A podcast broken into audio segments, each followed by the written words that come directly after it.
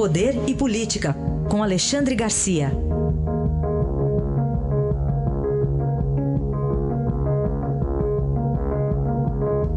Alexandre, bom dia. Bom dia, Aysen. Bom, vamos começar falando aqui sobre a disputa pela presidência do Senado. Eu vi no Twitter Renan Calheiros dizendo que não é candidato, é isso? Pois é, que não é candidato e todo mundo pensa que ele vai ser pela quinta vez presidente do Senado, desempatando com José Sarney, que foi quatro vezes, né, e ele também quatro vezes. Está dizendo que não, né, mas que a decisão é do partido no fim do mês.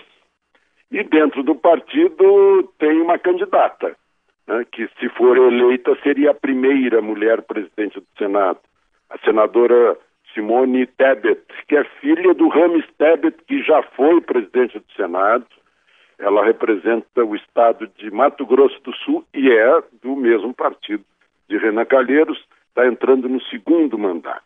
Agora tem um monte de, de candidatos, né? no mínimo cinco. Né?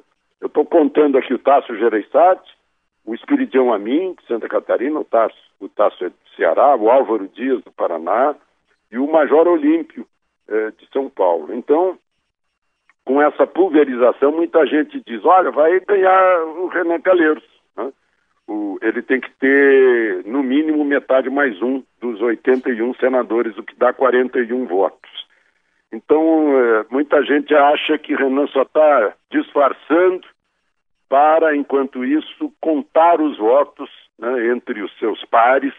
Não é para menos que ele foi quatro vezes é, presidente do Senado, tem essa essa, essa articulação lá dentro, né? O movimento Brasil Livre, porque ele está sendo, ele, Renan, está sendo investigado em 14 inquéritos no Supremo, pediu ao Supremo que ele fosse impedido, numa ação popular, que fosse impedido de ser candidato. Mas o ministro Luiz Fux, que é o vice-presidente do Supremo, que está de plantão nas férias do Supremo, mandou a ação popular para a Justiça Federal, ou seja, lá para a primeira instância, né? É, que não vai ter solução, porque seria também uma, uma intromissão, mais uma intromissão do Poder Judiciário no poder, na autonomia do Poder Legislativo. Enfim, esse é o quadro nesse momento. É importante porque o Senado é a Câmara Revisora, o presidente da Casa sempre é o dono da agenda, né? toca ou não toca projetos, Uh, e também porque é na linha sucessória do presidente da República, uh, vem o vice-presidente, vem o presidente da Câmara e depois vem o presidente do Senado. Muito bem. Aliás, é, pelas declarações de ter ouvido do Renan, parece que ele está se aproximando um pouco mais da, do, da base governista, da atual base governista. É né? verdade, tem mais essa. Ele está dando sinais, né? Olha, vocês podem confiar em mim, eu não, eu não vou ser um, um maluco aqui a defender ideias que foram derrotadas na última eleição. Parece que é mais ou menos isso. Tá bom. É o tal do pragmatismo que você tanto fala aqui, né, Alexandre? pois é. O, o, o, Alexandre, e lá na Suíça, no Fórum Econômico Mundial, hoje expectativa para o pronunciamento do, do presidente Jair Bolsonaro. Pois é, essa expectativa, ele vai contar quais são as, as ideias básicas de, do governo dele, né, o que foi aprovado na última eleição, vai, vai falar de reforma da Previdência, muita gente imagina, né? puxa, a reforma da Previdência vai ser o, o interesse lá. No... Não vai ser nenhum. Quem é que está interessado na reforma da Previdência no Brasil, né? nos aposentados do Brasil lá em, lá em, lá em Davos? O que está interessado é equilíbrio fiscal, que é feito através da reforma da Previdência e outras ações, né? como privatizações e, e corte de gastos e tal. Isso ele vai ter que falar, essa busca do equilíbrio fiscal, mas ele está.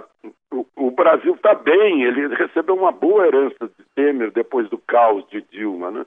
Deu um, um, uma acertada na casa, principalmente o trabalho do Banco Central, né? De manter a inflação abaixo da meta, de manter o juro no, no nível mais baixo. Né? Pode falar do otimismo nos investidores, que se reflete aí na, na Bolsa de Valores de São Paulo, 96 mil pontos o, o, o mercado mundial não está indo mais para o juro, ou seja, não é mercado financeiro, passa a ser mercado de capitais mesmo, mercado de ações. O, o juro não está compensando, vão para as ações. Então, E quais são as ações que têm chance de se valorizar?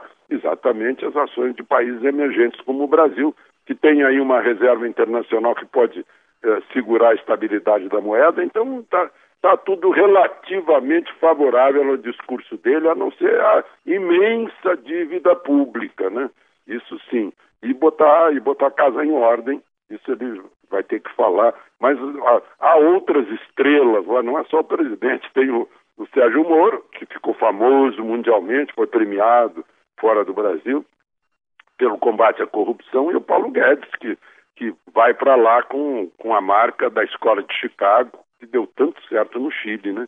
Então, está começando aí o, o foro o foro econômico mundial, sem a presença do Trump, da Theresa May, mas com a presença de pessoas importantes. Lá a China, por exemplo, está com é, o crescimento mais baixo dos últimos 28 anos, 6,6%. Isso é, seria alto para o Brasil, seria é. alto para o mundo, mas é baixo para a China.